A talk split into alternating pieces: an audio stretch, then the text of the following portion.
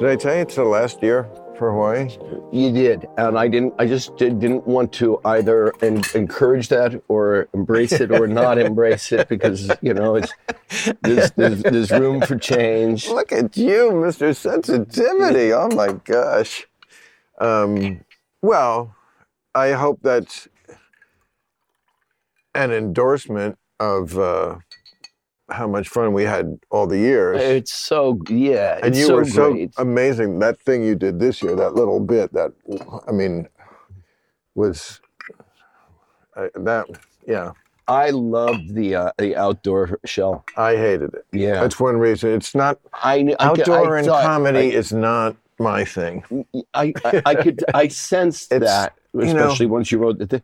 But, but it was, um, to, for, for, there was something, you know, you knew that most of the crowd was hip and getting it all and really, but they were looking for what each other was going to do a little bit. You know what? It's so funny because uh, the first ten minutes of my act is about the subject you and I are inevitably going to talk about. Yeah. Okay. Which is health in general and mm-hmm. vaccines and COVID and stuff like that. Mm-hmm.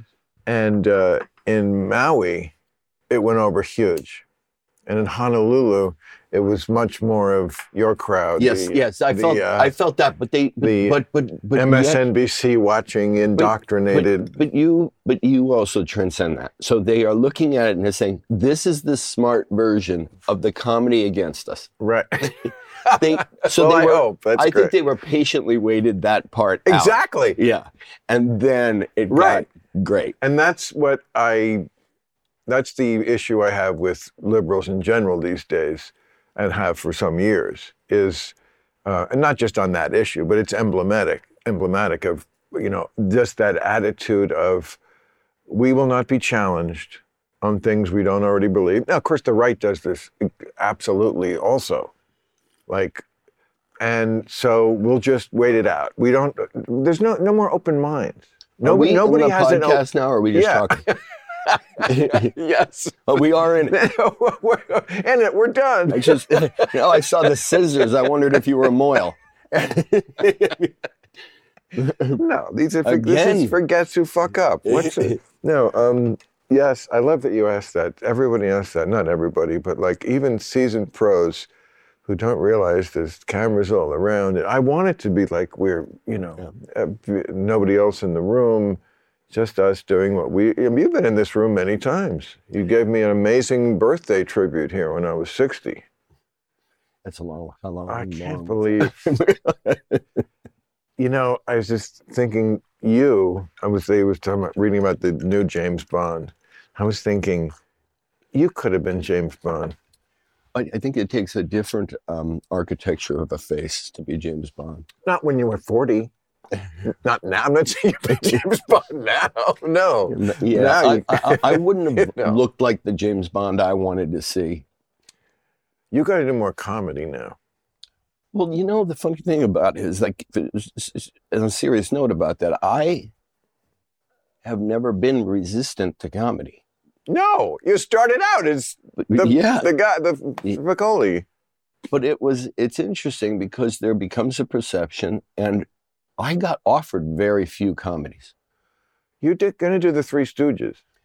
Well, there was a moment I was considering I, that. Yeah, my mouth was watering for that one. Yeah, that was it. Was a it was a different approach than the one they ultimately took. It was a different cast. Yeah, and I I thought, well, and you were Larry. Yeah, and and uh, Jim Carrey was going to do Mo at the time, and uh, and those guys have stumbled on some fantastic comedy at times, and it's outrageous at times, and so I thought that would be well. I but interesting. I remember about it was thinking, you know, like because even before I knew you, I was an admirer and of your acting skills, and like to pick Larry. Well, that's no, I didn't. I didn't get to pick. Uh, I was, but that's but what even I was to offered. Take on Larry, yeah, yeah, because he was the one stooge that had no. You know, a Larry episode was, you know... It was also a hairdo that was going to make me more unpopular than already I sometimes am. um, during the period of shooting. Curly Moe, yes, I see those as rich, syrupy parts. Yeah. But Larry. Mm. I think I just, they were smart. I think they were, they were if I was going to do it, I think it was Larry. Um, yeah. But anyway. here's, here's I do want, let's go right to this thing on vaccination. Let's do it. So here's what I, because, I, you know, I, I we've had conversations about it, and I've heard you in conversation with others, as, and then, of course, publicly. Let, let's agree that neither of us are scientists or doctors. Correct. Okay. So one is each of us are, as, as we grow through life, become observers of certain things. And there are more what become those that we take the kind of um, risk with. So you say, okay, I trust this attitude more than I do this one. And my feeling about vaccination was always that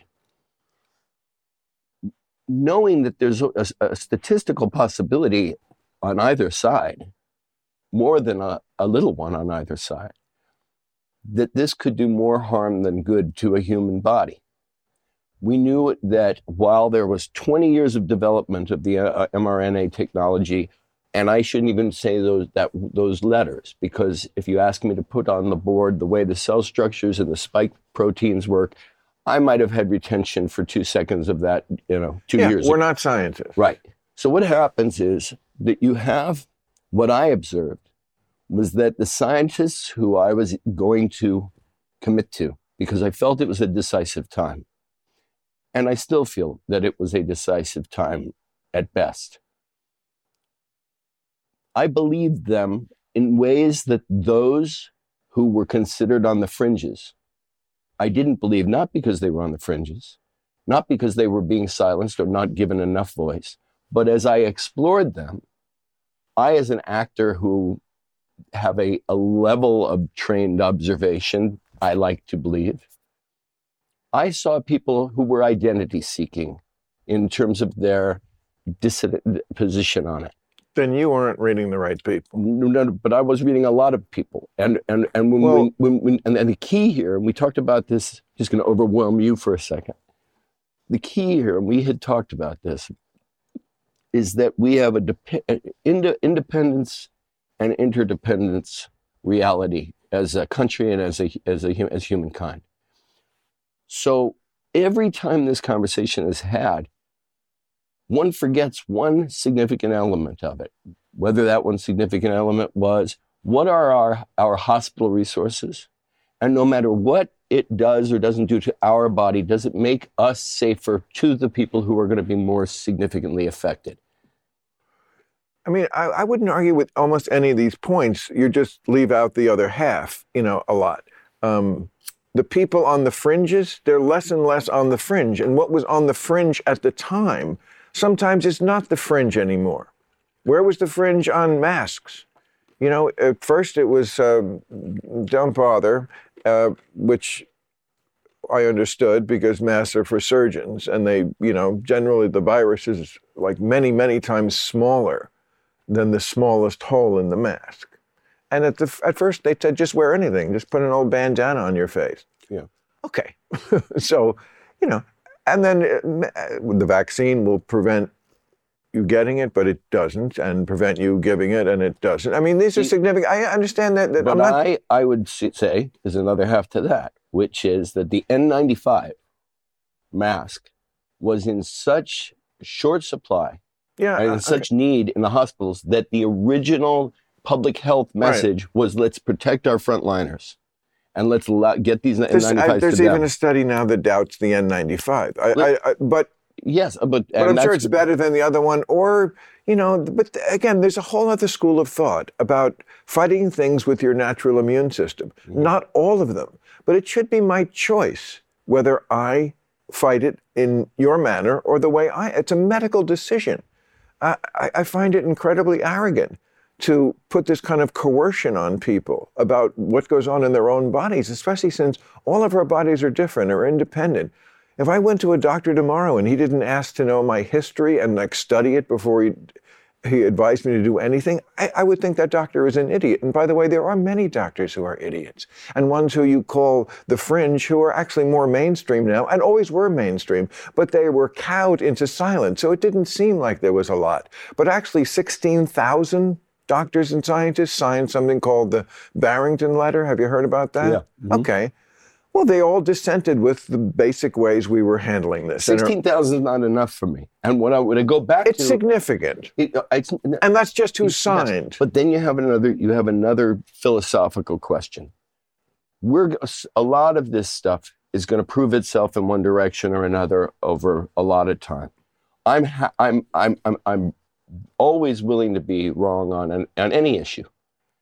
But there are moments where I believe, and I think we've all faced these moments, whether as individuals or as a society, where there has to be an immediate reaction. When we talk about public health and we talk about leadership in public health, if we get hit by the equivalent of Ebola, which melts our vital organs... Then I'll fight you for the vaccine. My po- point is, we didn't know all of what this was. But it was a test of two things. It was a test of how fast could science move in making adjustments in the technology that would make us safer. And that's an argument we can have. And how, at first I remember when it was five thousand dead Americans.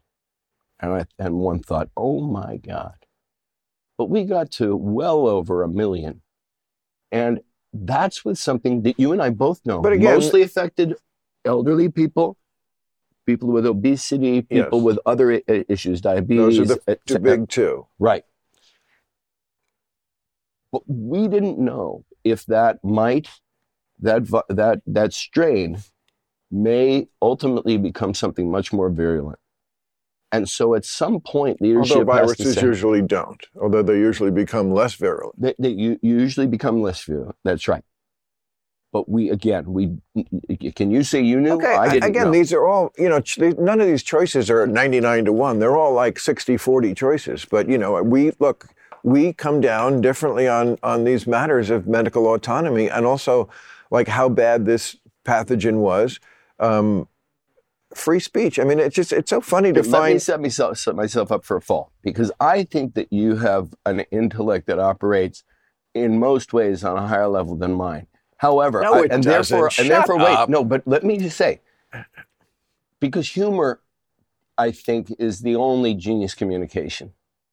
And it's really hmm. the, more than anything, the only thing that's going to get us to talk to each other again as a, as a co- country, as a culture. It's the thing that we all look to for our sanity. Uh, when I saw you do in Hawaii doing the, the, the, Uh, uh, vi- uh, uh, vaccine skepticism uh, section of your show. Well, I, I I was very open to the humor of it. Hmm. But having said that, well, I, I would, would say, where skepticism. is this? Because you're talking about the independence of your body. But I'm I, sorry. I know my body. I'm I'm uh, Djokovic, and I know my body so well. Or right. I'm Laird Hamilton. That's, I know my yeah. body so well. I believe in herd immunity, I, and so on and so believe forth. Believe in herd immunity. Right? I thought it. We, now, I, what if I, I think say, it just is a thing? I don't think you can believe in it. But oh, there are yeah, no, there just are angles. Just like natural immunity. No, but there are angles with which herd immunity it, it attacks on public health approaches to yes, that. Yes, it's a complicated subject, but it's a real thing. You can't believe in it or not. It, it just is. However, as, as is natural immunity. So, so yeah. one knows their own. own body. What if one well, knows their own driving skills and therefore says, I should be allowed to drive one hundred twenty-five miles an hour through a, a small town analogy. with my lights off? It's a terrible analogy. Except it's... for those who were, who died in COVID nineteen. Oh, oh, oh for fuck's sake.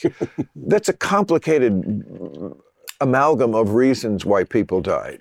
They didn't really make a big distinction between died with COVID or died from COVID. I understand if that you, if you have a, if, I'm sorry, but in my worldview, which is a lot of people's worldviews, and it's not just sixteen thousand, it's not a fringe, believe in much more terrain theory, which means it's about, it's not about the pathogen so much, of course, though of course there are those that are virulent to everyone. It's about the terrain that the pathogen is invading. And if that terrain is not healthy, yes, you will die. We're hearing a lot about long COVID. I'm not a doctor, you're right. And by the way, just because you're a doctor doesn't mean you can't be a fucking idiot. That's correct. Okay. So, uh, That's why they say get a second opinion. But, um, oh, fuck, no, I forget what we were. But we, that's okay. I think that's no, good. No, no. Uh, no you, you're, you're talking about what you, what, you know, what I wanted to say. This will get you back on track. Oh. Define fringe. five percent. You know, five to ten percent is fringe. I would say, you know, there was, I don't know if this is true now. Maybe it's more, but like I would say woke people were, I still think they're actually a fringe. I mean, like most of the people, like eighty percent of the tweets are from like ten percent of the people who tweet, you know. Okay. That's so, a fringe, but fringes can be very powerful. But, but fringe has a kind of demeaning connotation. Which is why I don't like it when you used it, because it doesn't accurately describe. Let me tell you what I mean by fringe then. Okay. Fringe can be an, an absence of a, of consciousness of interdependence. Fringe can be those who are misinformed or those who, for reasons beyond their control. Well, I think, for, here's, for example, I was it mis- is a fringe that does not have a, a world perspective in terms of having traveled. Sometimes so for socioeconomic reasons, others for a lack of curiosity. So you only have about twenty-eight percent of Americans who have a fucking passport. What does that have to do? Well, how you've traveled the world. Does it not give you a different view, a larger Such view? A, of I'm so glad you brought that up, because a lot of the people who were uh, saying that we shouldn't allow other points of view on Twitter and so forth were against points of view that were used in European countries. Like a lot, Sweden did better, they're saying, than any other European country, even Norway. And they uh, followed less stringent guidelines than we did by far. They kept the schools open. They weren't masking children. They, they didn't buy. They, they, they initially they buy isolated into the, the elderly. Yes, exactly, which is what you should do. Protect and it them. ended up in calamity. Now, it this didn't. It, it did, in Sweden, it did not. It, the, the, this just came out. It, it did. Should I get my phone out and Google it? No, no. I'm, I'm sure you. But here's. But it's a good example of look. Again, going circling back to the beginning uh, is that. Because I have so much respect for you that every time I hear you talk about it, I do question my own position. Good. And that's why we're here. And that's what I think we do need more of is that, you know, I, and we've talked, you know, I, I pursue, I have great friends who are militantly on the other side of the political spectrum.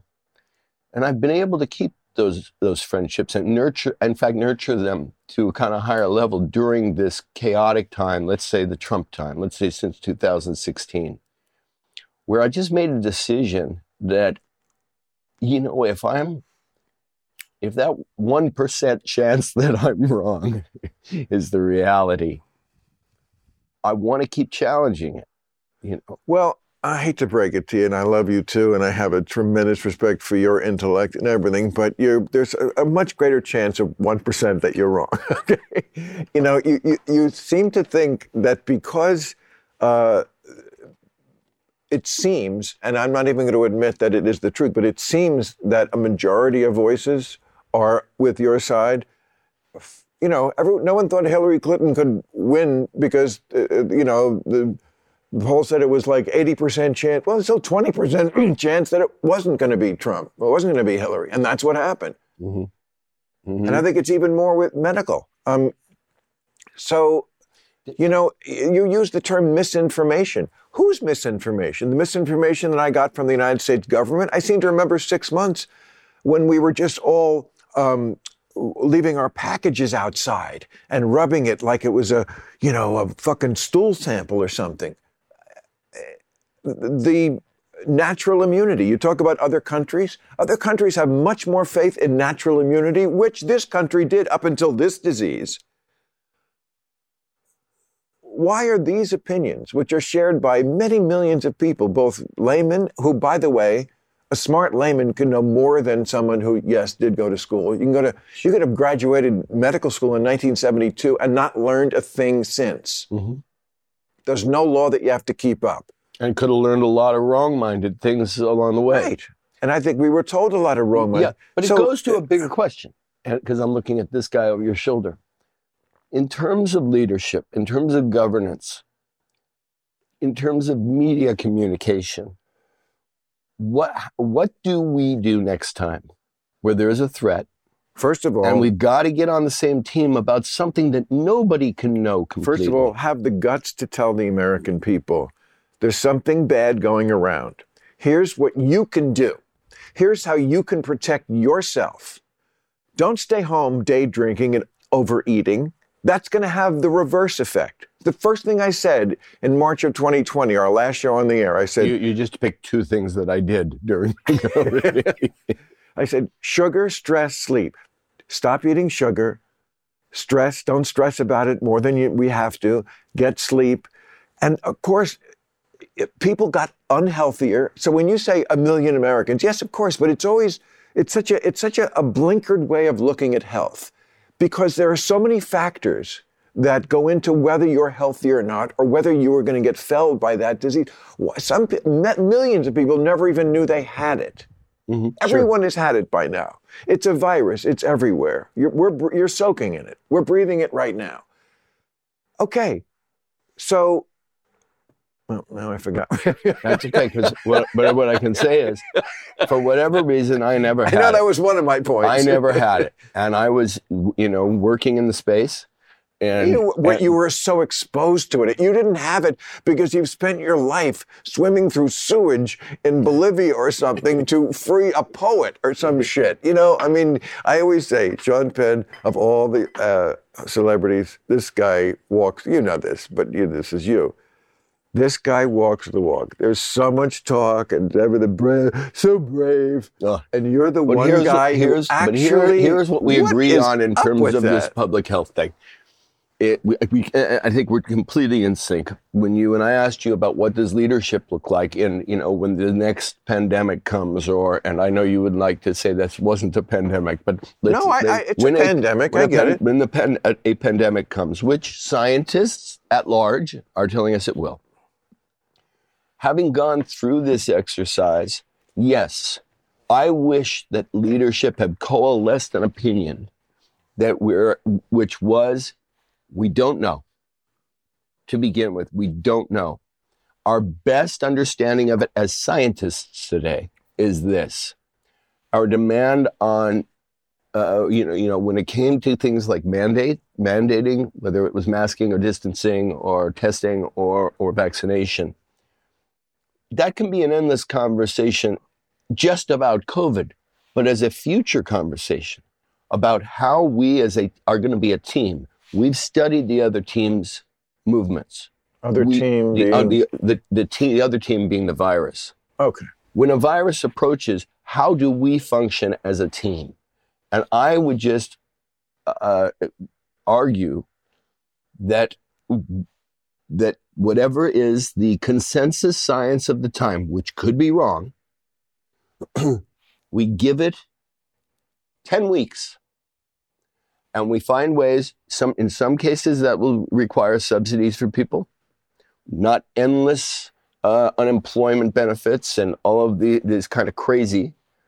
And it will say, okay, what we know is we know how to test for this, but we don't have enough fucking Q-tips to put up people's noses.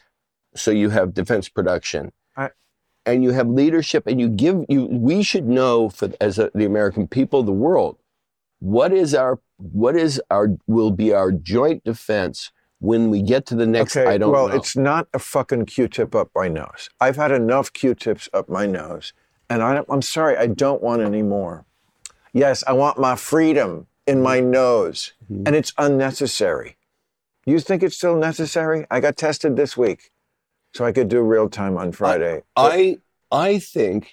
I'm positive. That one of the, that one of the, you know, midline things that we could consider is that there should be very affordable home tests for several things. No, I don't want to do that either. I've had to do that for probably. I you said can't available. Live it, you can't. I didn't say I'm shoving okay. it in your mailbox and up okay, your nose. Okay, thank you. But, you know, a lot of things turn into mandatory quickly. Right. But, but when people and, have the opportunity, for example, have you ever done this ancestry thing, this twenty-three and me thing or, or whatever? Yes, I'm a Zulu warrior. I knew that. So I think that if it's available and easy, people's curiosity will will win the day. I think more people will say, I wonder, I feel like I have a flu. I'm gonna, I've got the test yes. here. I'm gonna do. Okay, if you and feel then, if you feel sick, sure, that's different. That's not what they're doing. It's like if you want to go to a party, you know, you have to test. It's like, for fuck's sake, we're past this. Trust your immune system. You're going to have to, at some point in life, develop your immune system. Keep, and yes. if you can't, yes, you should be protected. Yeah, but, but understand, I agree with you. I we I, I felt very early on that the that the, the, the the horse got out of the gate before the buzzer, and there were those of us that said, "Okay, we're going to invest in this s- sense of how to attack it." Those, but it was very clear. Just like, for example, in a, in a conflict zone. In Baghdad, two thousand three, and I had been there in two thousand two and two thousand three. Hussein. Bad question. Ours. Uh, yes. um, but but in, in that situation, you saw very early after the shock and awe campaign, of course, people like would be here are hiding in whatever they can call a bomb shelter. I've just seen it, the same thing in Ukraine. Originally, that's what happens. We get, that as human beings, we want to protect our children, protect, this is, at a certain point, this is part of our life and you got to learn how to dance with it. And the shops begin to open in war zones, in active war zones.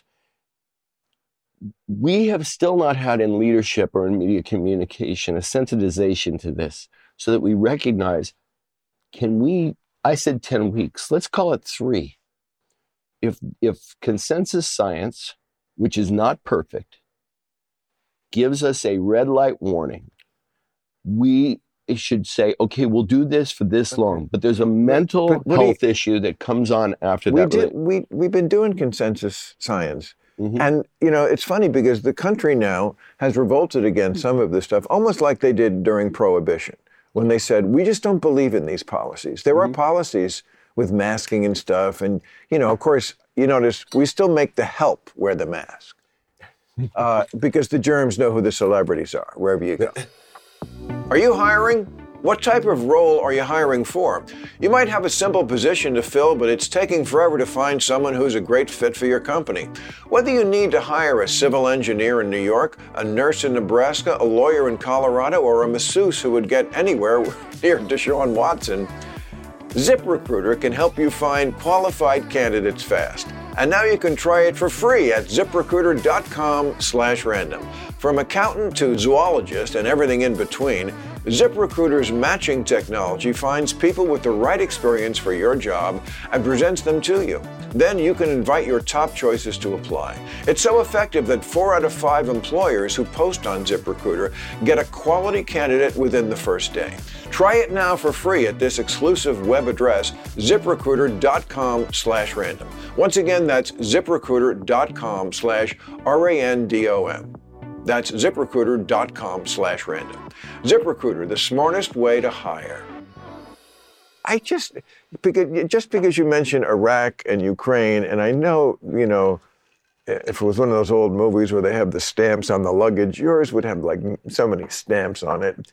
Like, what is it when like, I mean, you're like, you know, you seem to be attracted to the fire.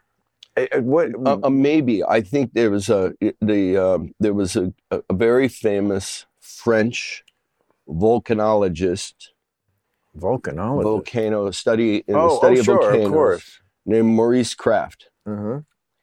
And I saw a documentary on he and his wife because they were they were a team, and he struggled a lot with his feelings about mankind, about human beings.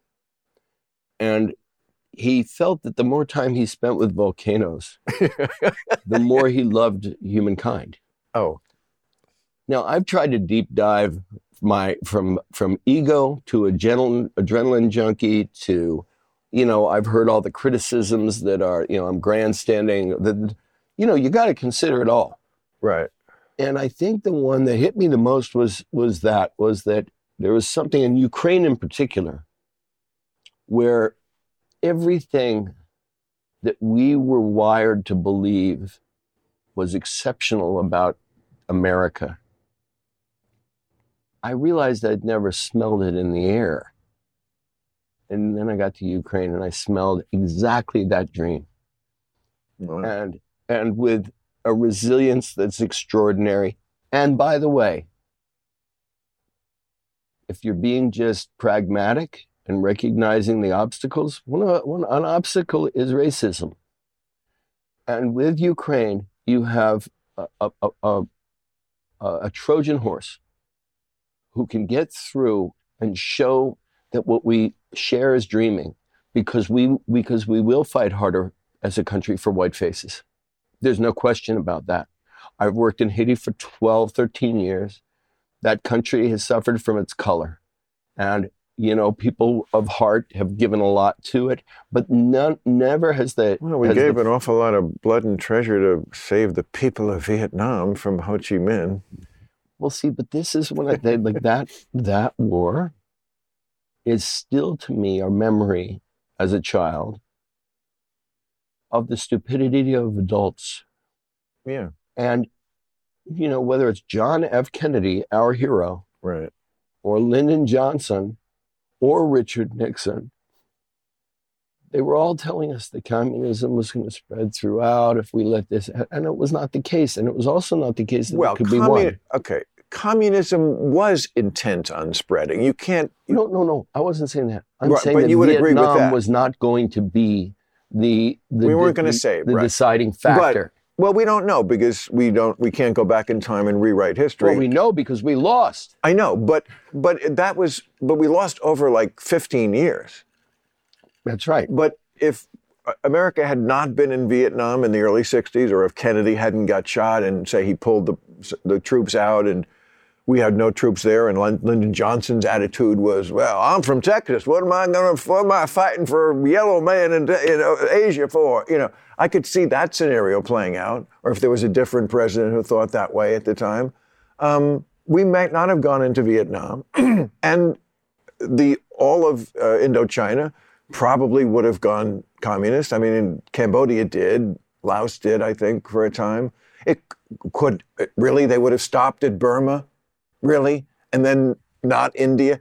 Yeah, there was a legitimate fear. I'm not saying the Vietnam War was where we should have been, but the, there was a legitimate fear that Stalin and Mao... But there's also a legitimate lesson, a legitimate lesson, and this is not giving uh, uh, uh, um, moral equivalency to the, the struggle of the, of the Vietnamese on either side. But there's a lesson in it. How in the world could we lose that war?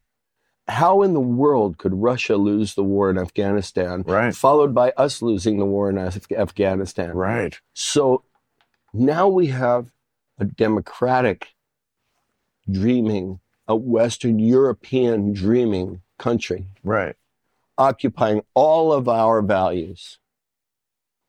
And and values we, we used understand, to understand, and I think the thing that needs to be understood most about Ukraine, because I think it will be the most motivating thing to let it, there are only two uh, ways that Ukraine f- ends up. One is victory on its own terms, right, with or without support, and a lot more dead, and a lot more tragedy. And with the United States going, uh, we gave them one Patriot system. Uh, we, when I was there on one of the trips, when we were going to the east, to the front line, before we went all the way to the front line, we first went to a HIMARS charging station. And it was world news that the United States had given them a HIMARS system. Now, the HIMARS system, unlike the Patriot system, I came to learn, is very quick to train on. And ex- they were extremely effective with them. And this was world news. HIMARS coming in from the U S. The biggest border in Europe, we gave them four. but we've given them a lot. Well, I, I don't know. A lot. We're going to give them more. The question is the yeah, expediency. Okay. You can't say we've been exactly holding back. No, there, and, there's, there's, there, I by mean, U S standards, we're doing pretty good with right. them. I, yeah, I mean, there, there's only a, well, I mean, America can't do anything quickly, but I'm guessing just because you say, oh, we're going to give you that, it doesn't have, they have to like put them on trucks, or I don't know what the fuck they have to do, but I know that I, I don't feel like we're abandoning Ukraine, and we shouldn't abandon Ukraine. Do you think that but, this Congress will abandon Ukraine now that we're in a new day? I, I think they will try, because it's anything the Democrats want, they want, they will be against. So, you know, Fox News is already kind of pro-Russia, kind of a lot pro-Russia. So, well, I think that's been going on for, I mean, there's a lot of, a lot of, and this is not just coming out so, of me, but out of reading, you know, for thirty years, we've been, we have wanting, been wanting to comfort ourselves that the Russian threat is over for a long time. No, Mitt Romney was... Mitt Romney was dead on. Dead on. And everybody made fun of him when yep. he said the biggest threat is, is Russia. Mm-hmm. But what, what do you make of your boyfriend, Oliver Stone, like being so down with Putin mm-hmm. and Russia? Where does that come mm-hmm. from? From a, an old lefty, went to Vietnam. Mm-hmm. Fought in Vietnam. Um, here's what I would say about Oliver Stone, and, I, and just to make it a bigger picture, the parts of Oliver Stone that, that I think should be embraced. Oliver Stone is an iconoclast by nature. Um, one looks into his background and there's a kind of won't be fooled again uh, right. anger in there. Yes. He owns that. He did uh, put out a public statement separating himself from Putin after the invasion in Ukraine. His really? fascination with Putin, I think, was to challenge America's sense of exceptionalism. I think that he's he he needs to be. It's a silly way to do it. That well, you know, I don't know if it's just silly. I think his provocateurism will ultimately have a leg a, a, a productive you know, legacy. We used to have a contest when we first started Politically Incorrect called Politically Incorrect or Just Stupid, because people would do things that were just stupid, and they, there's a line. You know, I could see how the untrained mind could not get where that line was, but that was the point of the ad. Some things are politically incorrect because they're true, but I'm saying them out loud. And some things are just fucking stupid. Yes, or, I can get a rise out of yeah, you by saying, I think I would, we should legalize cannibalism. It's just stupid. Yeah, okay. And backing Putin is just stupid. It's not provocatorial. It's just, well, well, well, it's no, just not well, looking at the reality. I, I, I challenge the, the phrase backing Putin. I think what he, he did... He was licking his ass in documentaries. And I, I like Oliver Stone. I think he's a genius filmmaker. One of my favorites. The one you did with him. All of them. All I, of them. Here's here's what the other side of that is. Because I, I, would, I would challenge the idea that Oliver is stupid. I, I would didn't say, say stupid. I said this is stupid. He's yeah, not stupid. But, but I think that he finds himself quite authentically as a vessel of skepticism, specific to his own patriotism, that he is an American and he uh, uh, an individualist. And I don't think that Oliver Stone feels, and I'm not going to argue on his behalf or against okay. him, all right. that he, that he, here's what he's not. He's not a people pleaser. Great. Who's he going to back next, Hitler? But, hey, I'm provocateuring. Hitler, great orator. He was.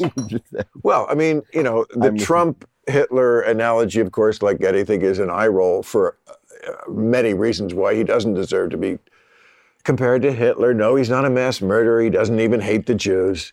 But who are we talking about now? Hitler, Trump. Oh, but no, he's um, self-absorbed. But. All. Where the Hitler analogy completely works for me is Hitler in the uh, conference room where they're pushing the things on the map of, you know, and the generals are telling him like rational things. And he is saying, no, I don't care that we need to retreat. Uh, all the German soldiers will stay on the line until well, the last. That's where Putin and, is right now. And that's where, yes, that's where Putin is now. It's where it's the kind of same mentality of Trump. The people around him are like, I, this guy's nuts, I can't work with him. Yeah. Uh, well, in one case with Hitler, he was evidently shooting methamphetamine the whole time. And with Trump, he was shooting McDonald's the whole time. and, and but, but but you know, that's a joke, but it's not a joke. It's it, it, they're they're you know, this goes back to a conversation you had with your previous guest. We're all learning exponentially now in our lifetime about mental health. We're all thinking about it. And it was not a great big topic of conversation in the thirties and forties. We're always swept under the rug. Look at the Kennedy kid. So, so you would look at the nuances of a character, and it would create charisma because it was different. You wouldn't recognize it as sickness. Now we're in a time where some of us believe that we very early on recognized a sickness in Donald Trump. Oh. I never didn't see him as a guy four blocks off the Vegas Strip selling cars, or a failed magician with the, this blondie hair and his tan. Right. And so you will, again, it goes back to the responsibility of us, which goes back to the public health issue, not past, not COVID, but future. And how are we going to, how do we prepare trust? How do we pre- demand of leaders an authenticity that says, I don't know sometimes? Well, well that, that bus has sailed, pal. I don't, I don't know what world you're living in, but that's gone. The people, the the what they know about what they would have to know to make those kind of decisions, that that's uh, that's gone with the wind. So, you know. Well, again, however, it goes back to consensus science. Consensus science, oh, God. If you take it off of COVID nineteen and you put it on to uh, climate change. Science lives on the, the lifeblood is dissent. Would, would, Chal- science means, I say this, and then you get to challenge it. This idea that we don't get to challenge it because there's a consensus about something completely new, using a, a completely new on people vaccine. I understand they've been working on it for a while. Yes. I'm not, I look, I went to your fucking parking lot and got it. Yeah. I'm okay. Very, I'm very proud of that. And I think we had dinner that night. I think we did. Okay. So look, yes. And trust me, I don't like to argue with my friends about anything. I was like, why can't you? I don't mind arguing with you. Because I'm not unreasonable about it. I'm, I'm not, it's not like I'm an anti-vax. But I, this is what's important I, about, I, it, forgive me if I advertise you. Here's what's important about you. You have always... You've shown respect to people you've interviewed on your shows, people who I don't want to be in the same room with. They seem so venal to me. And yet you are no small part of my pursuits that I mentioned earlier, of nurturing certain relationships and finding the common ground and saying, where do we go from here? In fact, I'm considering myself and... um I don't. I, maybe I shouldn't say his name now, but someone who was in the Trump administration, who's a, who's a, who was a, a friend of mine before he was in the administration and during, who I would send texts, please resign now, resign. California misses you. This this, and he said, trust me, your people want me here. And I understand his position. Yeah. This is a guy who's very different, and, and he has he, he's he's he's he's diligent in his religion, and and and he served a, a very high office in the administration, and he and I are talking about putting a podcast together. Oh, um, simply because what I would do is I would get someone I considered my um, uh, the, my my political pundit. Somebody who I th- feel has a, a, a, the skill set to argue with him on the facts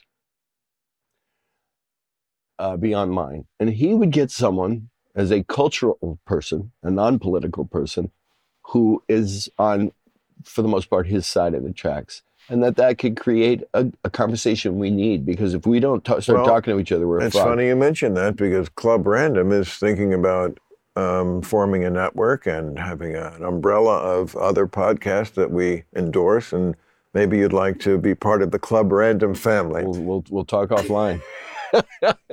can, can we? Let me get you to sign here yeah. and here. Yeah, I had a waiver up there. He came to me, and I I, I don't. But my publicist look, doesn't know you, I'm here.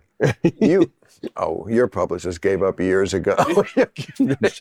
she she went out a window like she's Putin. actually no, she's actually she's. Uh, if I think about what would have been without her, uh, it's it's it's it's a bad story. I, I have to tell you, knowing you as long as I do, I have seen you. Mm-hmm. You became such a mensch. Not that you weren't always. I mean, you were always Superman, flying off to save the world.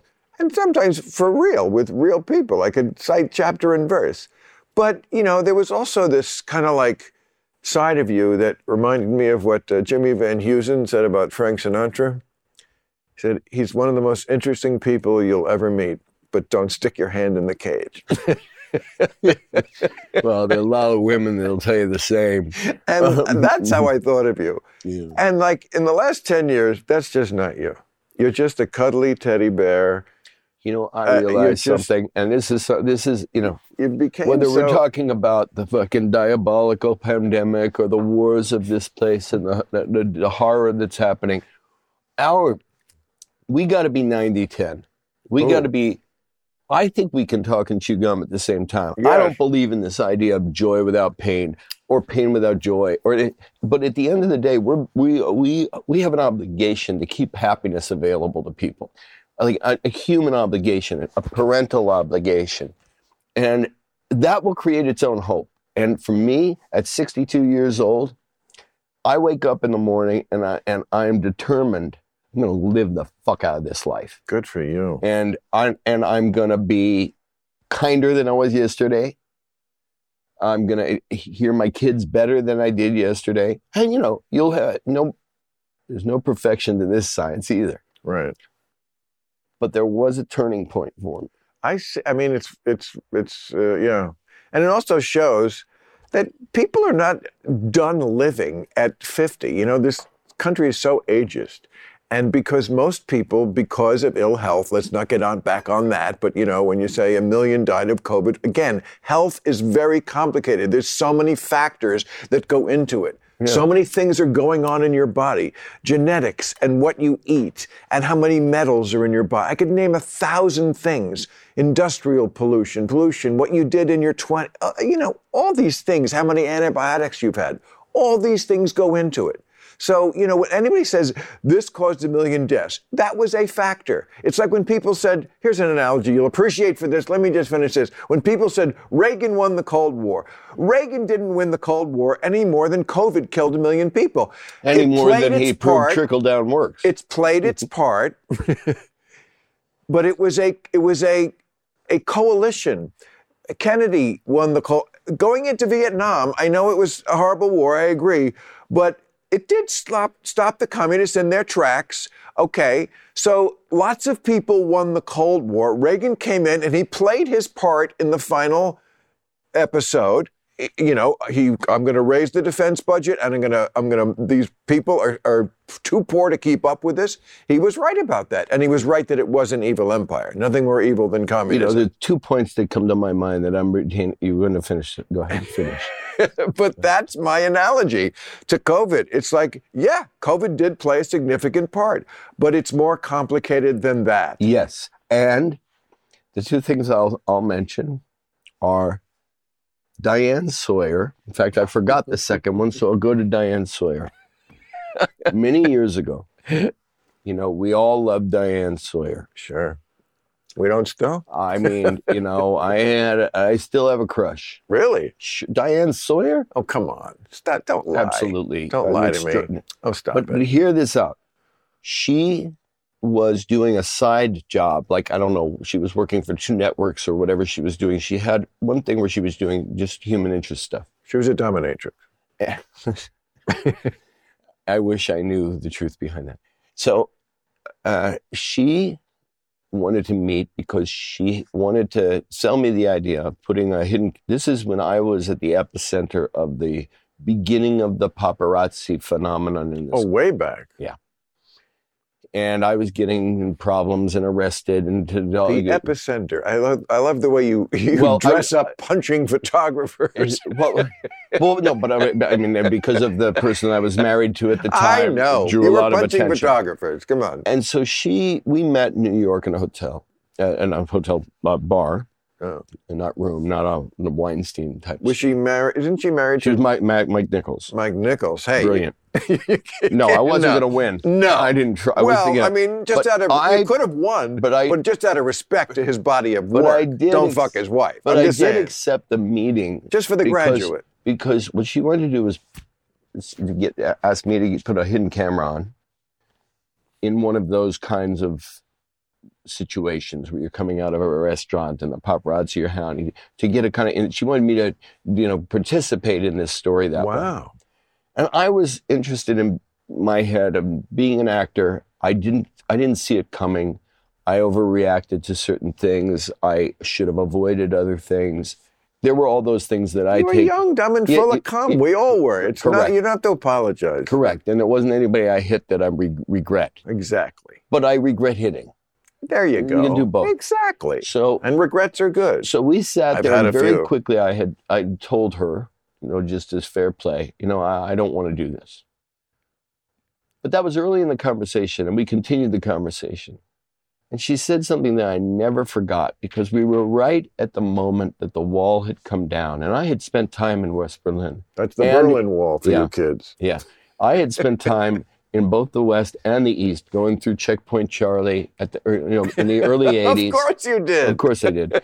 And and and and and, and this kind of ominous oh. thing that happened when you crossed through Checkpoint Charlie from this alive culture of, of West Berlin into the East, where it was so depressed, so austere.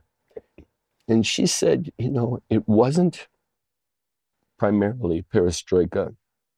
It wasn't Gorbachev. It wasn't Reagan. It wasn't solidarity in Poland. It was black market Beatles records, Levi's, five oh one. Sure. It was the human connection to dreaming and having and and, and freedom. And I mean, freedom. there was That's nothing. Right. I'm sure you've seen that awesome German movie, The Lives of Others. Mm-mm. No? Mm-mm. Oh, you owe me a blowjob. I just did you such a mitzvah, really. Again. Be- Be- because you're going to love this movie as a director. I mean, it's so perfect. Well, my assistant's watching in the other room up yeah, there. No, so no, I'll she, text she, you tomorrow. The, the Lives so she, of Others. The Lives it won of the Others. Best foreign. It won the best foreign language movie. Yeah, I miss a lot of movies. You probably gave the award out at the show anyway. But no, but it's about East Germany under. Remember Erich Honecker and the Stasi, and wherever, where literally every third citizen is spying on the other two. Right. It's just no way, psychologically, it would be almost worse to starve or have some physical pain, what they put these people through. This is one reason why the Russians are so fucked up. The, the, the you know, the old joke, which is just the beginning of the problem, they pretend to pay us and we bet- pretend to work. When your whole society is based on something that is not real. And it reminds me of some things the woke do today, where they just declare that it's a new day and there's a revolution and things are completely different now. That's what communism was. People are not selfish anymore. People are always selfish. And the reason why capitalism is a superior system with all its flaws is because it takes advantage of human nature as it is, yeah. not as we wish it were to be. Yeah. I guess what I'm saying is, why are you boy, boyfriends with Castro and Cesar Chavez and every fucking asshole with a beard? By that, by and a that, beard you mean, and a, and a banana that, tree out that, his window. By that, you mean Hugo Chavez, not you, Cesar Chavez. Hugo Chavez. Okay. Did I say Cesar? I have, I have things Hugo to say Chavez, about yes. that. So he, what, listen, he knew before he died, not Ooh. significantly, because I didn't, I don't claim a significant Who are we position. Talking about? Hugo Chavez. Hugo Chavez. He knew very clearly when he put up the referendum to be able to be president for life and all this kind of stuff. I im- immediately uh, uh, attacked that. I knew he'd gone off, but what ha- what he was originally, and this is not about him, but about the Venezuelans. What he started with in leadership, we t- I think we actually talked about this on, on, on one of your sh- other shows at one point, is you had literally eighty percent of the country had no national identity at all, no access to healthcare, no access to education, none, not, not bad education, no education. And so a person, call him Hugo Chavez, with a movement and a, and a, a, a, an imp- and prison time for a coup attempt where he was nearly killed. He this is not this is not just some I hate America, I'm going to control my country like with an iron thumb guy. This is a guy who was himself a dreamer. And he gave people an identity. I was there, and not with a minder. Yeah, but what he didn't that, give them was food. No, okay, could, what he could, didn't could, give could them I inter- ultimately, ultimately, you're going, you're going. The, the, the food crisis happened later under it's, Maduro. What, what, okay. what, what? And Maduro can be accused of being a dictator. He can be accused of being a Sweetheart, bad manager. The, He's certainly the allowed. Inflation rate under your boyfriend Chavez was something like twenty-seven thousand percent. This, this, let me this. Say, I will tell you very clearly that Hugo Chavez was my friend. However, your boyfriend, Hugo Chavez, is not an applicable term. He was my friend, and he was in a position, fortunately, neither well, of us have to be in, that he found himself in, that he pursued. Any head of state is a bad job to me. You got to decide if I'm going to okay, put U S troops on the ground and sa- sacrifice them, or use a drone that maybe kills extra is that babies. Your, your friend ran a country that had enormous oil revenues that somehow never got to the people, because socialism is the economic program where the money does get to the people, except Of course, but when it doesn't. But that all, isn't exactly but, what happened. Well, what exactly happened to well, all the oil there, money? Why what, was well? Here's one thing. I can give you cash. Thank uh, you. Here's from oil. Okay. Right? Take or it. Or I can make it cost a dollar and a half for you to fill your tank. The traffic in Cor- I'm not I'm not celebrating this as a good policy. But the but he was giving away oil to the people. They owned it just like he did. That's that's a fact. You mean the actual oil? So they all have no, to fucking no, sell the no, oil. No, you had you had they were they were working with the Iranians for infrastructure, but all the, kinds of things we have we can take pause you, on. You you can't really be defending him from being uh, corrupt with the oil money. Re- I mean, really, because. And, Actually, and by the way, he's hardly alone in the world. There are many dictatorial countries where the top guy, there's a number, G- Gabon, I think, is one in Africa, Equatorial Guinea, where you find, and of course, they always have a son who's like twenty-eight, and he's on Instagram, like doing crazy things with money that they got from stealing the oil revenue from the people. Here's, I can't, I'm not going to speak to, for or against him on, on his personal corruption in terms of that. Certainly, we know that's the case wow. with Putin. But what I can speak for is that that and my my job there in Venezuela was not as an advocate for Chavez. It was to create the thing that you celebrate, which is skepticism about the way in which the U S demonizes. What do you mean your job there? What was my your job? job? As an American citizen, I felt it was my job to to to to to, to, to get across this reality, which was that here, if you have, and South America is strewn with these socialist leaderships that have been intervened upon by American policy and by American intelligence agencies in such an aggressive way that, wait, well, let me make no, the point. No, I'm not arguing that's a true, it's a true thing. Way.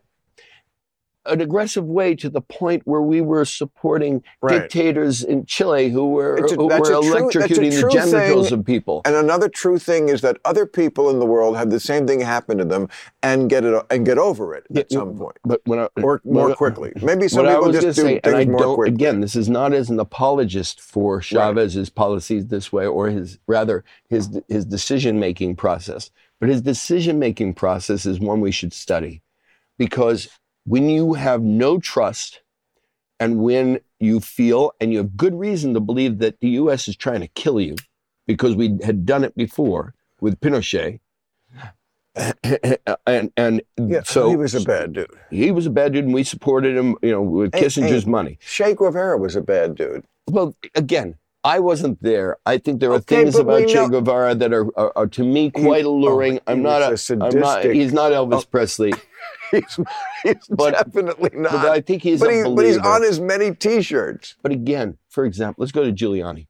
Giuliani. Can we agree that there were t- was ten minutes where Giuliani represented more leadership than the White House did? When, when nine eleven. He did, when he did oh, nine eleven. There were ten minutes yeah, where wow. you and I said, oh, wow. So what I'm saying about Chavez is His original ten minutes you know, ma- meant okay. something that we've over that we've not been willing to look H- back here's on. Here's what I would say about Giuliani. He he did certainly, when he was mayor of New York during that crisis, did a, a fine job, and I would always always give him credit for that. But my question about that is sort of the same thing I have always thought about uh, Captain Sullenberger. Remember uh, who Sully, landed Sully the plane? Sullenberger, yeah. Yeah, who again did a fine job. My question, as opposed to what? I hit the Empire State Building, or, uh, you know, you tell me that no, uh, no, no, no. the World Trade Center's been no. hit, and I say I've got a no. meeting in the other room. I no. mean, no. Two completely suppo- different things. No, they things. did well, but no. they were like, like... No, no, you can't of compare. Of course they're different. No, but let me, look. What is the significant difference that makes me moved by Sully Sullenberger? I'm moved too. Is that he put in the ten thousand hours yes. on a skill set, not on yes. a vanity set. Okay. okay. On a blusterous leadership set, and I'm going to take on the mafia All because right. I need your attention. It's your Oscar.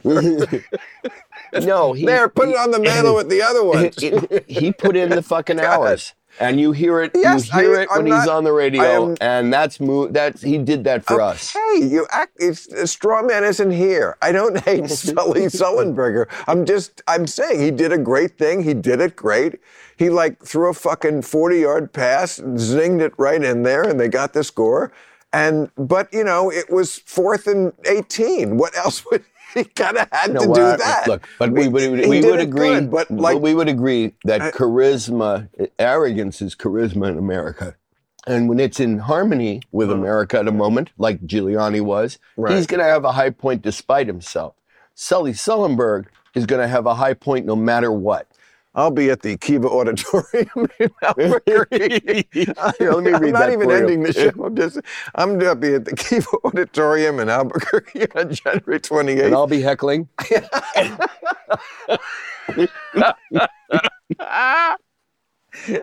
And the, uh, oh, I'm starting at a new theater, and I've been at the... Uh, uh, what's the city with all the gambling? Las Vegas? Las Vegas. I knew. Gambling and the strippers. Uh, Don't forget the strippers. Right. It was either that or I'd been in Macau the last six years. No, I've been at the Mirage and had a great time there. They were so great. But they're changing the showroom, and I'm going to one of their sister uh, hotels, the M G M Grand. This is my first time there at the David Copperfield Theater, February seventeenth and eighteenth. Uh, and my puppeteer, Sean Penn, will be there working the D J booth. And February twenty-fifth, the Hard Rock in Sacramento, Wheatland, California, actually. I, uh, I hope you didn't. I thought I'd just do that, and maybe you wouldn't notice. I'm like, he's had enough drinks now. Maybe, maybe you wouldn't even notice that I'm doing this. I'm still not sure the show started. Uh, yeah. Oh, that's good, Corn. Yeah, I gotta say, comedy is king. Yep. I'm telling you, you should do, you're at the perfect age now. And, you know, it's interesting the way you see, I mean, look at De Niro. Like, he went into comedy and he fucking killed it. It's not like yeah. you can't still do serious stuff, but like, at a certain point, we, it's almost like what you were saying before about eliminating the, the riffraff in your mind. Like, um, when I watch something, I just want to be entertained. You know, you know, I feel, I, I, as you mentioned Robert De Niro, there's a thing about actors that I think is just that always true. It ends up being the truth is is that the the the the, the, the career, the life, the, the work of, of an actor, of any, I think of anybody in the in, in creatively, comedians as well. It's the body of work gets absorbed, no matter what the chronology is. In his case, he did very few comedies, and then he, you know, after uh, Midnight Run, everybody said, oh, wait a minute. And none, nobody at that time, nobody thought that America's most gifted dramatic actor was going to become its biggest comedy star. I mean, no. it was just, it was not, and he had that in there the you whole time. You think that's what started with Midnight Run? I think Midnight Run is when the money of movies. Because that I love that movie. Yeah, Charles I Grodin. I mean, I did too. You know, it's I, I, here's a sad thing about the times we live in.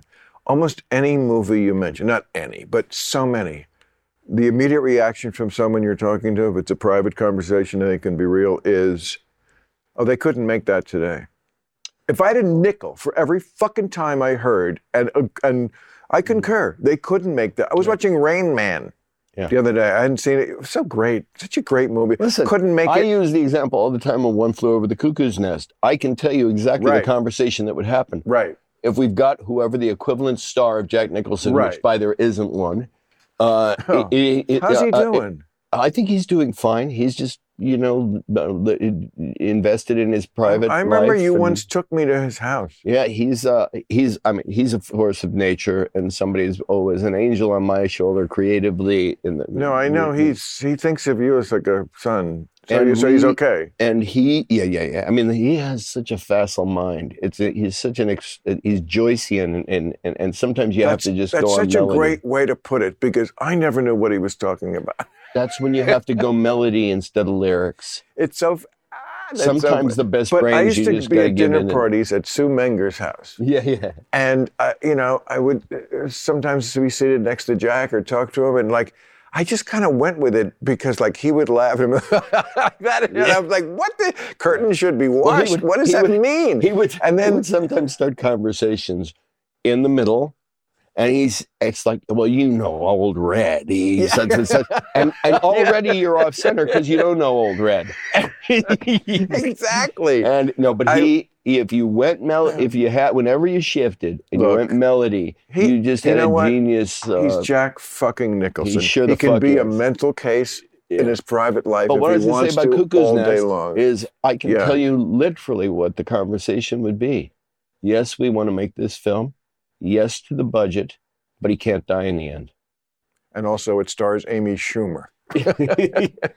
no, hey, uh, I, I, I, I'll take Amy Schumer any day. She's, oh, I love Amy she's Schumer. She's fantastic. Yeah, um, she is. Over a lot of what ends up happening. Oh, if, you, if you've never seen a, a thirty-minute long sketch she once did in black and white, filmed like a movie, called twelve Angry Men Inside Amy Schumer. I've, you know, I'm, you know, okay, please. You, now you owe me two. Now you owe me two blowjobs, because you are so gonna love this. It's a, a parody of twelve Angry Men, and it's all. The, and then the cast is like amazing. Like, oh, there's all. I'm surprised you're not in it. Like all these like name people are the Angry Men, and they're deciding whether she's hot enough to be on T V. And instead of a knife on the table, remember Henry Fonda with the knife? It's a dildo. It's just, it's it's it's the best like sort of parody thing I've ever seen on television. Well, you know, it's interesting because I don't know her well. I've known her a little bit, and I, I do have a sense of her. And I've I've seen her where she had me completely hysterical. I've seen things where I'm, I wasn't sure I was following it, but uh, I, I, I get a sense, you know, if if there's if you got a group get a group of soldiers. You know, culture soldiers together uh, of ten, she'd be in them. She's got something. She's gotten something special. And you think we need culture soldiers? Well, it's an interesting phrase. I think we do. I think we. I feel like when I hear, it sounds to me like social justice warrior. And no, you know what those... it is. It's what what my version of it. It's Bill Maher, who says things I agree with, who says things I don't agree with. But where I feel I'm getting the, uh, that I'm being recognized as authentic because this person accepts themselves as authentic. And it's, wow. I look at comedy, like for throughout the COVID period, it's, it was this, it was a, a sanity keeper to the degree I could keep sanity. It was you, it was Dave Chappelle. It was, you know, a handful of others who, Bill Burr, uh, you know, where you sat there and you say, I- I'm not even in a world where I have to agree or disagree. I just have to see authenticity. Well, the three of us that you mentioned there, we're all people who call out the woke a lot.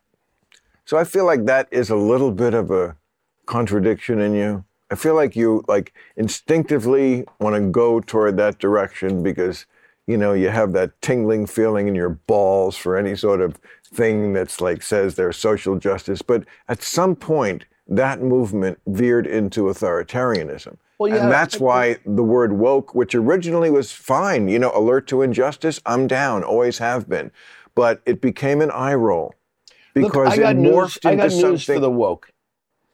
Yeah. You can't find that thought. when you're one hundred fifty meters from the Russians. When you're oh. seeing the devastation and the vaporization of human beings. Now I owe you, you a blowjob. You are not going to remember all the pronouns. So that I've been preaching that. See, there, I know you have. There we can like, and you're the one guy who can say it because again, we'll see. You walk the walk. But Sean, I mean, you said you're sixty-two. Mm-hmm. How long can you? I mean, when I think about traveling to Ukraine. Like, the first thing that would cross my mind is peeing.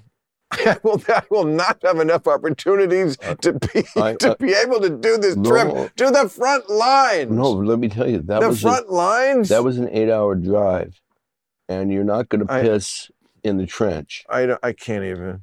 And I don't know about you, but as an I older gentleman, me. I get bottled up. I. I And, yeah, I, it's, I, I, I'm, in fact, I think I'm going to rely on Depends here out. I, it's when I do these trips. Missus Robinson, this conversation is getting a little awkward.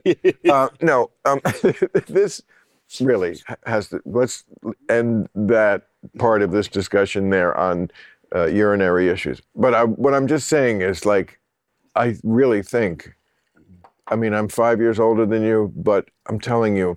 Yes. Am I a million times more of a coward than you are? Yes. I'm Bob Hope. In the, you're the, you're the, you're Bing Crosby. Okay. I'm the, the, that's my character. I'm sorry. I'm just not, I, I just don't like pain or like discomfort. If I can avoid it, shoot yeah. me. Anyway, but, uh, but you, you know, you walk that walk. So you are almost uniquely qualified to call out the woke. It's almost a responsibility. I quoted you here last week when Bryan Cranston was here, and he was saying he did The uh, Upside, which I thought was a fantastic movie. He's in a wheelchair, and Kevin Hart is the guy who takes care of him. And he said, you know, he got a lot of shit from people who thought it should have, the part should have gone to someone in a wheelchair. And I said, Sean Penn had the great line, which is, in the future, the only people who can play Hamlet are actual princes of Danish Denmark. Princes, yeah. Yeah.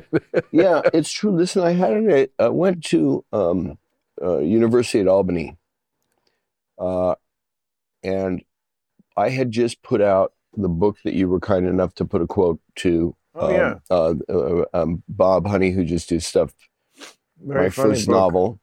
And I was traveling with the book, doing you know talk, uh, doing readings and discussions with moderators at other writers at bookstores and so on, trying to sell hustle the thing, and and I went up to the university in Albany, um, where Harvey Milk had gone to school, and the book was being taught by one of the literary professors there. Uh, uh, wow! And that meant that I had a lot of people in that audience when I came out who actually had read it. Wow. And where I felt when I read criticisms of it, which were great, most, most, um, I could tell that most of them had not actually read it through. And, and fair enough. But what happened is that because I had mentioned the Me Too movement in a skeptical way, as a movement at large, and right. what was happening in terms of the trending movement of it. Right. I questioned that in the book. And so I had protesters outside the auditorium at the university. And some of those protesters found their way into the auditorium. Most of them were outside with the banners, you know, fuck Sean Penn or whatever it was. And I was in the wings and they had told me, you know, there's so-and-so as the head of the university department here is going to uh, introduce you. And then uh, moderate the conversation. And I'm waiting in the wings in this auditorium, and I'm hearing the introduction. And at some point, close to saying, and now, ladies and gentlemen, Sean Penn, and I come out, they mentioned the movie Milk. Yeah, you won the and Oscar got, for that. Yeah, yeah. Got a big applause. And I was listening to that applause, and I was realizing the contradiction in, in what was happening outside with the protesters and a few inside. And when I came out, I think the first thing I said, which was, I think, a fair observation, is, were that film made today, I couldn't play that part. That's I, right. And the same people that, that's... who two minutes before they were applauding Milk were thinking, fuck him about Me Too. I mean, suddenly we're hardwired and, into an acceptance. And also institutions are becoming the opposite of what they're supposed to be. Colleges are supposed to be about scholars. Yeah. You know, and and free speech and opening your mind. And now it's about, you can't say this, how dare you? Not only that, worse than that, it's you can't teach at this high a level, how dare you? Hence the N Y U right. pro, uh, or organic science producer, uh, uh, uh, uh, professor, who was fired because t- too many of the kids' parents wrote complaining letters, you're making a course too hard. And these oh, yes. are the people who are going to be our professional, right. our health professionals. Oh, no. I mean, colleges have been taken over by ideologues. Yeah. This is, I mean, there is something going on here, to come full circle here, that is very rep- reminiscent of Mao's Cultural Revolution in nineteen sixty-six, with D E I officers as the Red Guard, and, you know, people like that. Now, of course, there is a, a place for D E I officers, and there should be some. Like, I think Michigan State has one hundred forty. That's a lot of witches to be hunting. Yeah, it's a lot of witches to be hunting. Um, it's a big investment in the hunting of witches. It's a, well said, exactly. So, you know, that doesn't make me a conservative to point that out. Mm-mm. I just always want to keep it real. That's, Listen, and you know, we, I, and we've talked about this before, you know, when, whenever people applaud their socialism and they use that word, I, I want to fight them, because we know, we know from every experiment around the world of socialism, it doesn't work. Oh. Capitalism is not sustainable. There are, if, if, if your grandmother is alone at home and someone breaks in, she calls nine one one, she doesn't have to put her credit card down when the police show up. That's socialism also. Yeah. But don't call it that. Well, shut the fuck up and just talk, communicate th- policies to people without relying on the trending titles and all the bullshit that so many of the... Yes, there there is a perfectly rational... It would take two seconds to explain socialism in the rational way, which is America is already... quasi-socialist, as it should be. As it should as be. As every quasi- Western yeah. democracy is, and most other countries in the world that, are, that know how to do it right. It's not just Western countries now. Um, but yes, there is places where social... I mean, the military this is, is socialism. This is going to be the battle of the next month with the debt ceiling. Yeah, of this course. This is going to be the battle. What is a, what is bigger socialism than, than making tanks we don't need? It's because it's a jobs program in districts that make tanks, and they want to keep making them even if the Pentagon says, we have enough already. That could not be more socialistic. So, and then we have a lot of excess social. I mean, what was the bailout of the pandemic? Six trillion dollars, really just, and most of it was stolen. We know that. That's a little hard to take. Uh, so, yeah, we have socialism already. Uh, that, that, you know, I always thought we should have socialized medicine in, in, in more along the, the areas well, that we can, by the way, yeah, these are sellable stories, right? If you don't call them socialism. Or at least a public option. It's just, I mean, how the Republicans fought that one, I never understood, because you're supposed to be for freedom, options. We're not even mad. It's not mandatory. No, just a option. It's in the word, public option. It's just an option. And of course they won that battle. But look, to be in a time where Adam Kinzinger, Liz Cheney, are are an anchor into oh, civility. I yeah. Well, you know, I I come on. That I, I see that I think is the wrong fucking attitude.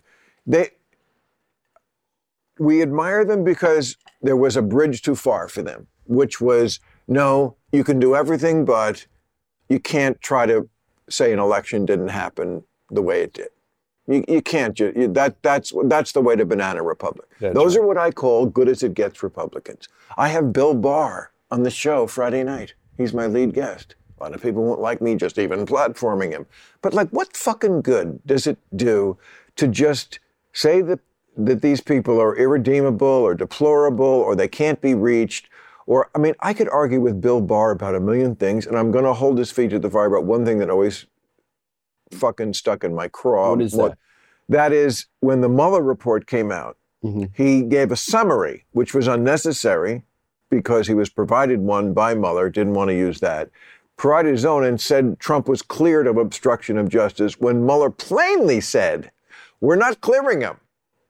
We're just saying he's not, oh, okay. not so, yeah. so guilty. He, he made an informational mistake for sure there. An informational mistake, a purpose, anyway. But the, but the thing that people need, don't talk about enough when it comes to the Mueller report and Mueller is I clearly, and I understand this, pe- most people don't understand the culture of service-oriented people, especially when it comes to uh, f- uh, uh, military, uh, chain of command.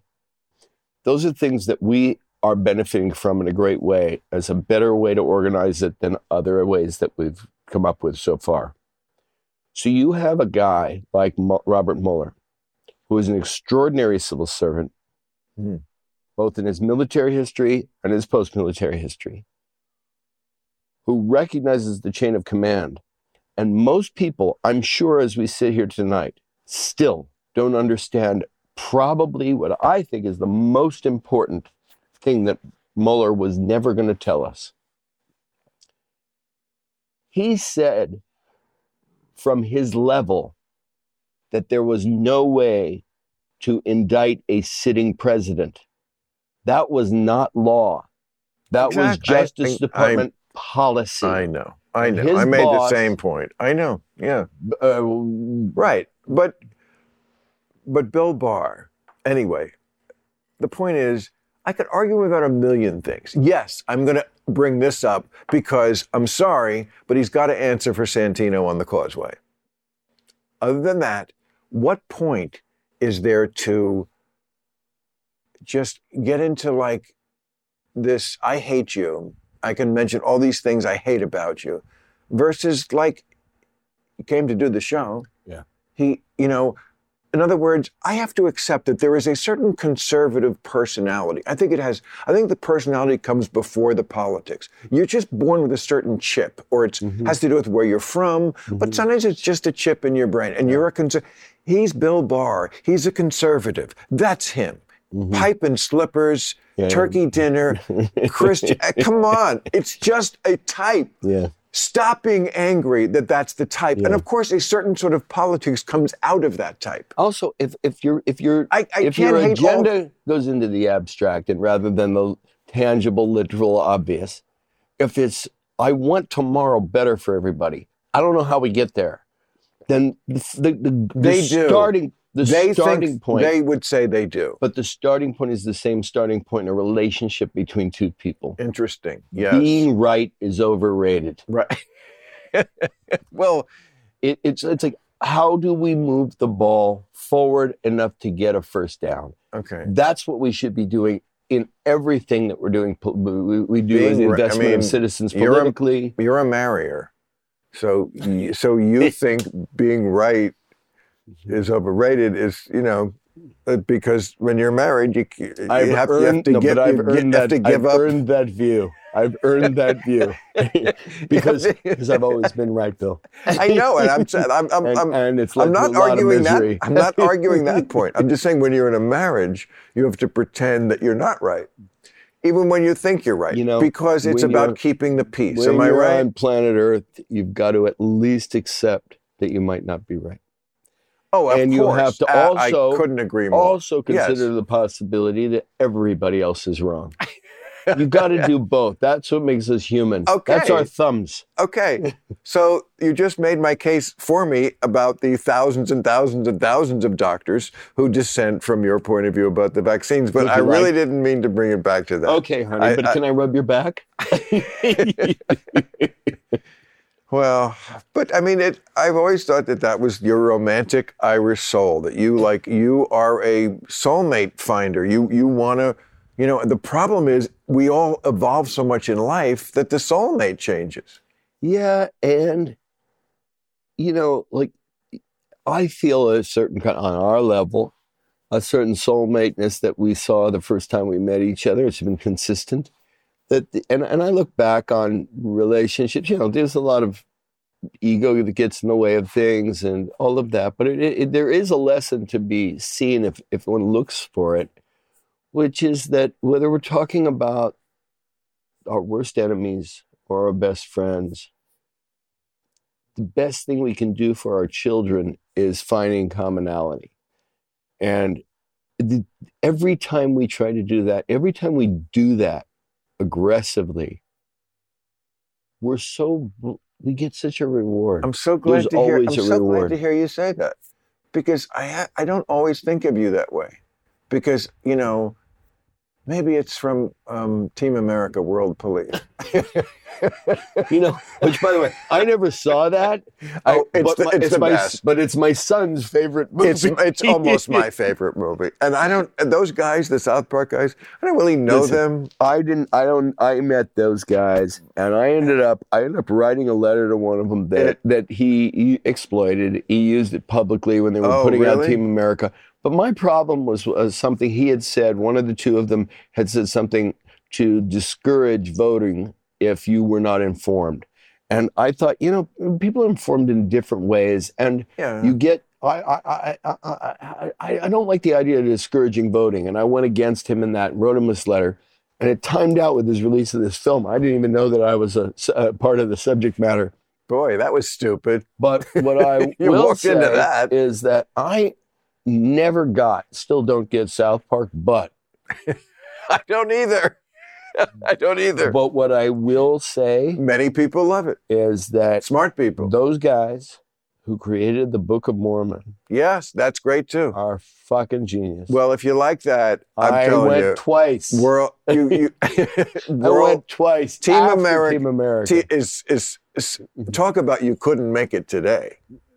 I mean, and that's why it's so great. And, you know, it's right. It's post nine eleven. So it's about, you know, uh, I won't spoil it, but that's another movie to put on your list. I can't believe you. Well, you know, this thing I recently Don't you watch did, every movie?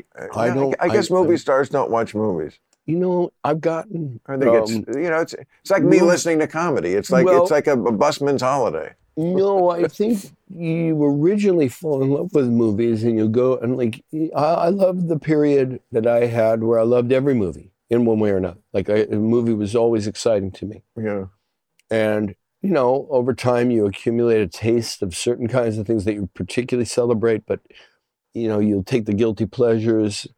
I think for me, it, uh, going to a movie theater is a public place that represents my professional life. So I'm going to go somewhere where there are likely people who are going to recognize me because they're interested in movies. Right, and right. And that's its own downside. Right. Um, I think Bob Dylan said the greatest thing about, like, like the worst thing about fame is people reminding you of who you are. Right. And so you become uh, allergic to that.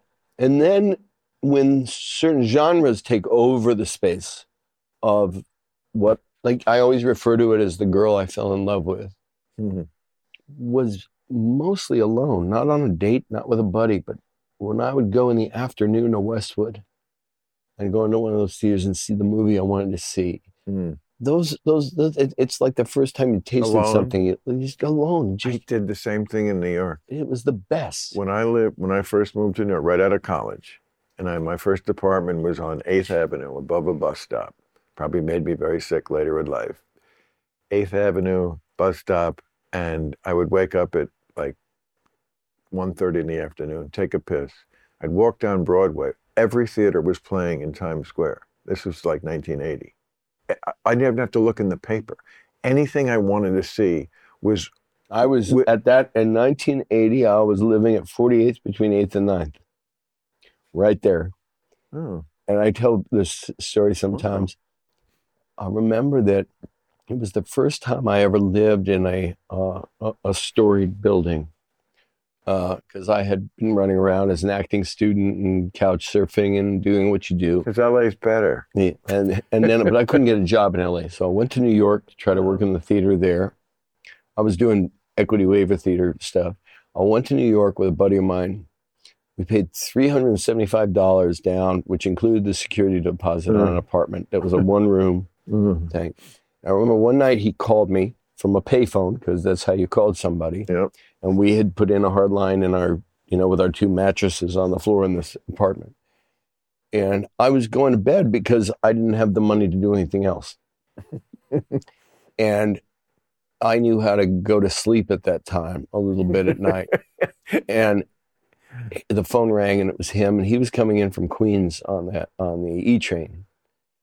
And he and he was a little drunk, and he he was his, trying to get his old girlfriend back, and heartbroken. And he begged me to rally and meet him at this bar two blocks away from the hotel. We'd been living in the apartment for about five, six days at that point, and we had not taken the garbage out.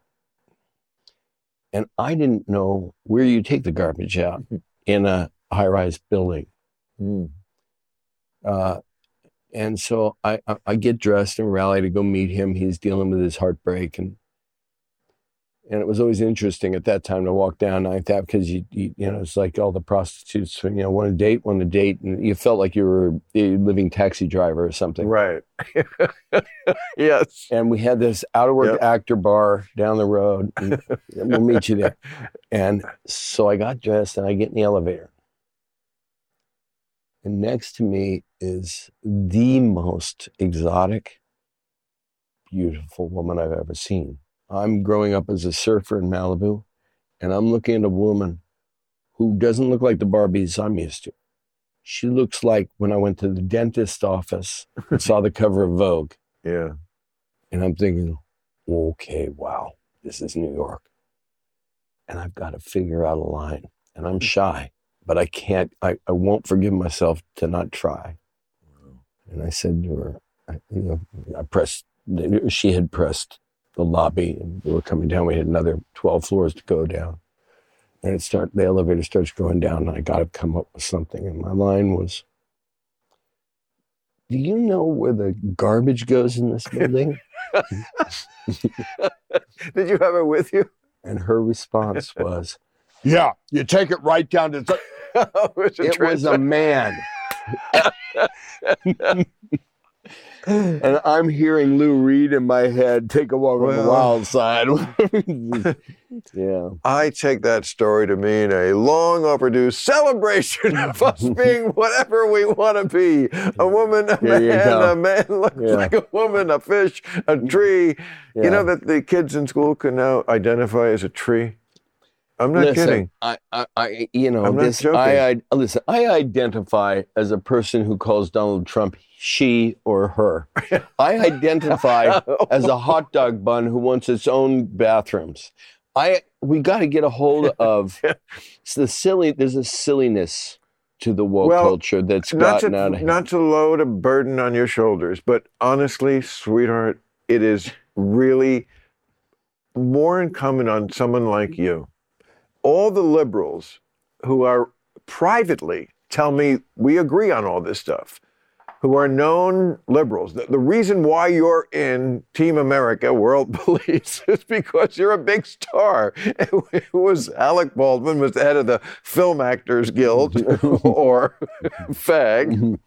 That's what I, yeah. I'm just quoting the movie. Well, they're pretty irreverent. That's okay. I mean, you know, but I, like the reason it was you it. and and you know Matt Damon, it was the stars of the day. Just like it was the stars of the day in nineteen eighty-five. Well, it was, was very low-hanging fruit is the argument I'd made well, while, anyway, while I was so punching Matt I'm, in the face. What I'm saying is you have the cachet and the credibility uh, as such a revolutionary that, you know, when you say it, it means a lot more than what, when I say it, because, like, they, like, they know I don't pull those punches yeah. on either side, but yeah. it's, it's uh, you know, well, a lot of this I nonsense will only stop when the enablers allow it to stop. And, well, listen, I remember when fold. you and I had dinner that night at the at that tower, you know, and and, and the ladies from the magazine came by and we we're talking, and you know, you magazine. you know, you've been, yeah, yeah. I don't want to name people on a thing, but it was a big a magazine uh, edit, publisher, editor, fashion involved person. Oh.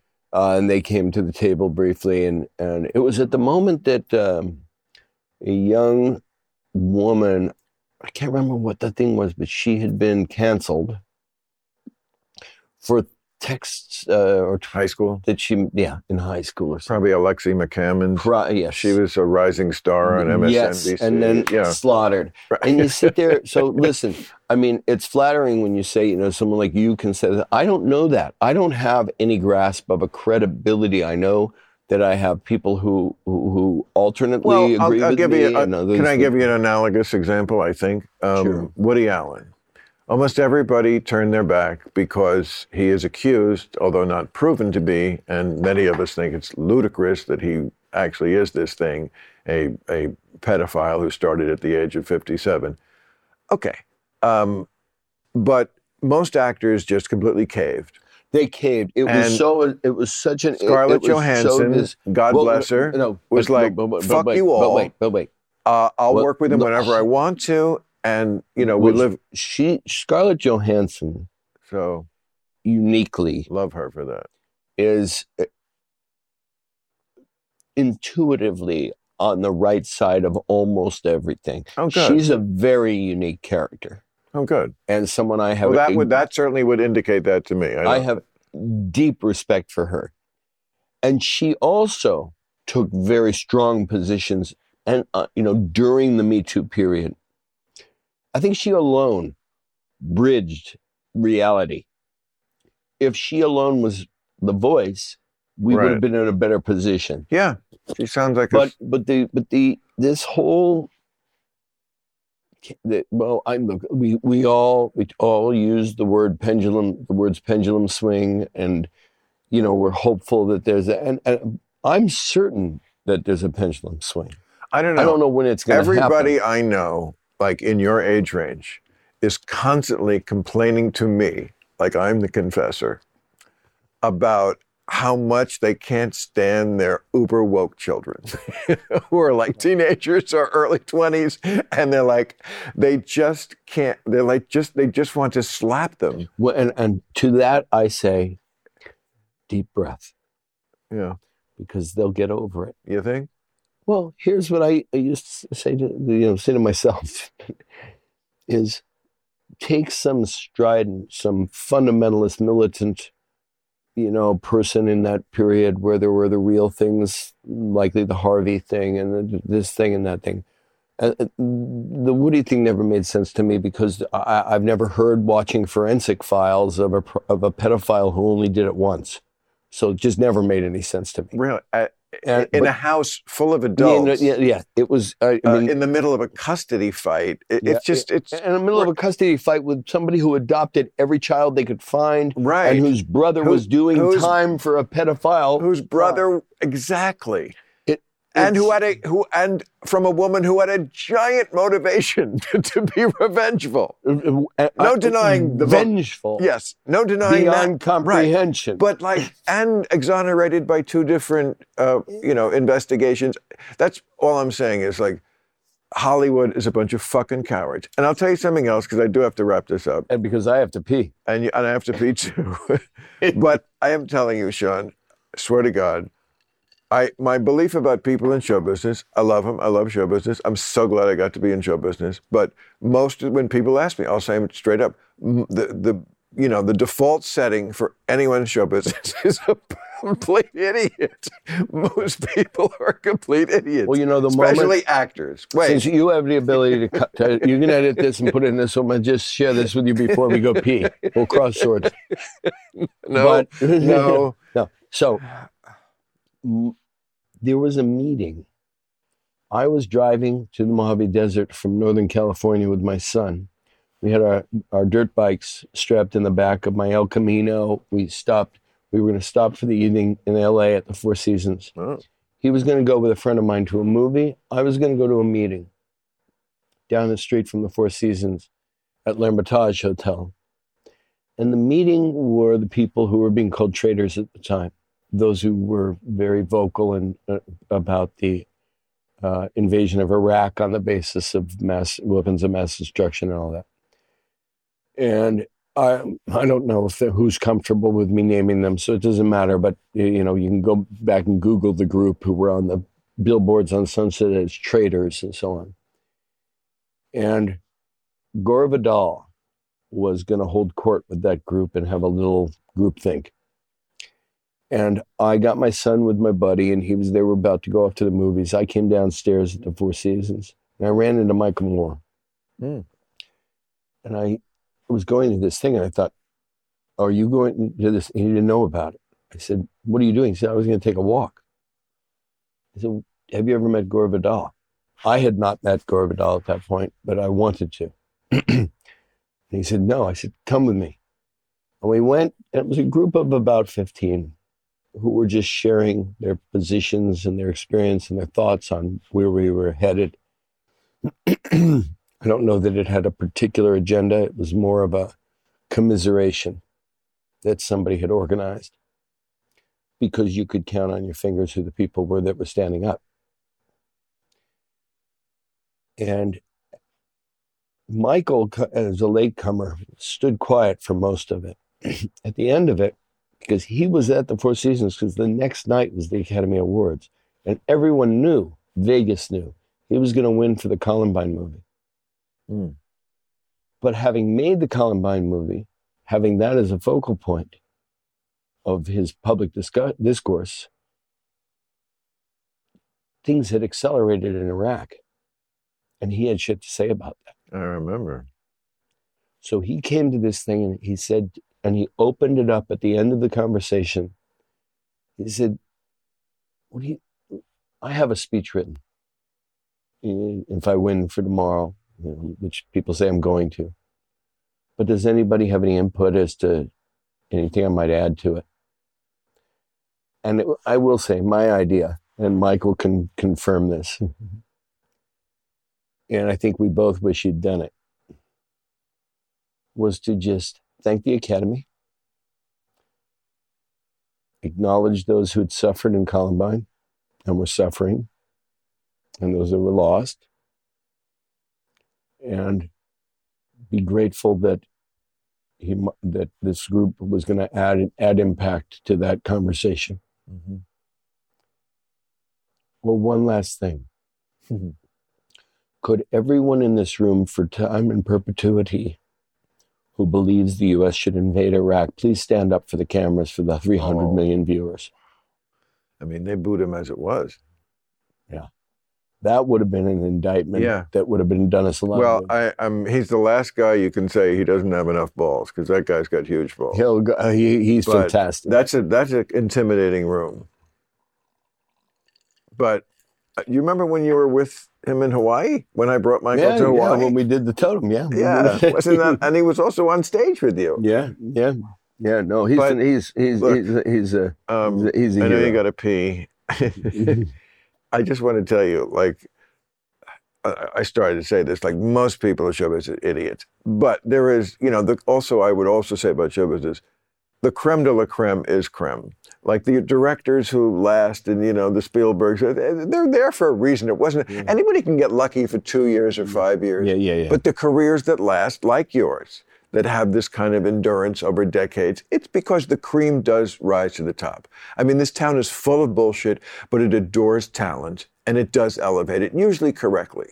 You know, I mean, I can certainly find some casting choices I didn't agree with, but mostly they find, you know, that's their job to find the good people, which is why it's a shame I couldn't see Dustin Hoffman equivalent in Rain Man today. Yeah. But I, I, I just want to wrap up by saying, like, this, you know, yes, it's mostly idiots, but the people who are smart in this business like you, you know, and you, you could be not the A-listing swashbuckler that you are, and you would be just as interesting to talk to. You know, your head is just a font of knowledge, and I'm just not going to interrupt that thought yeah. and say thank you. All right. Well, I thank you, and I thank you for doing this on like short notice. Club Random. And uh, good luck with your career. Thank you very much. Back at you. Club Random.